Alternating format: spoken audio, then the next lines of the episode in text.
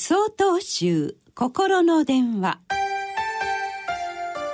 今週は「その一言」と題して埼玉県長光寺福島新越さんのお話です。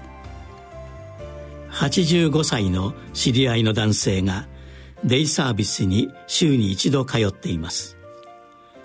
ある日迎えの車に乗ると車椅子の90歳の男性が話しかけてきました「あなたは一人で歩けるからいいですね」私はこんな状態なので息子夫婦にお世話になっています。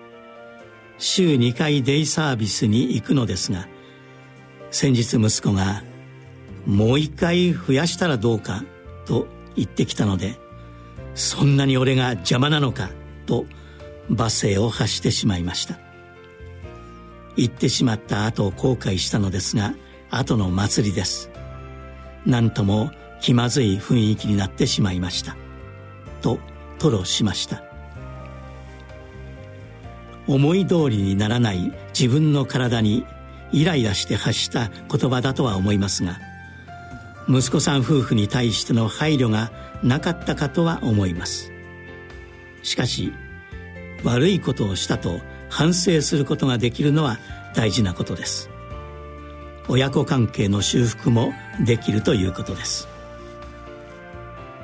誰もが認める少子高齢化社会では他人事ではありません。私たちは日頃何気ない一言で相手の気持ちを傷つけていることがあります。悪いことをして悪いと思わないことが問題なのです。至らない自分に気づき自分の言動を反省しなければなりません。一人の人の小さな一言が良きにしろ悪しきにしろその人の人生を変えてしまうようなことがあるかもしれません。自分の口から出た言葉に責任を持たなければなりません。口から出た言葉はいつか自分に返ってくるものです。その時の感情やわがままな欲望に振り回されるのではなく今の自己のありようを見つめ直して素直に生きることができると自然と相手の人への思いやりや慈しみというものが身についていくものです。それがまさに仏様の理想の生き方だと思います。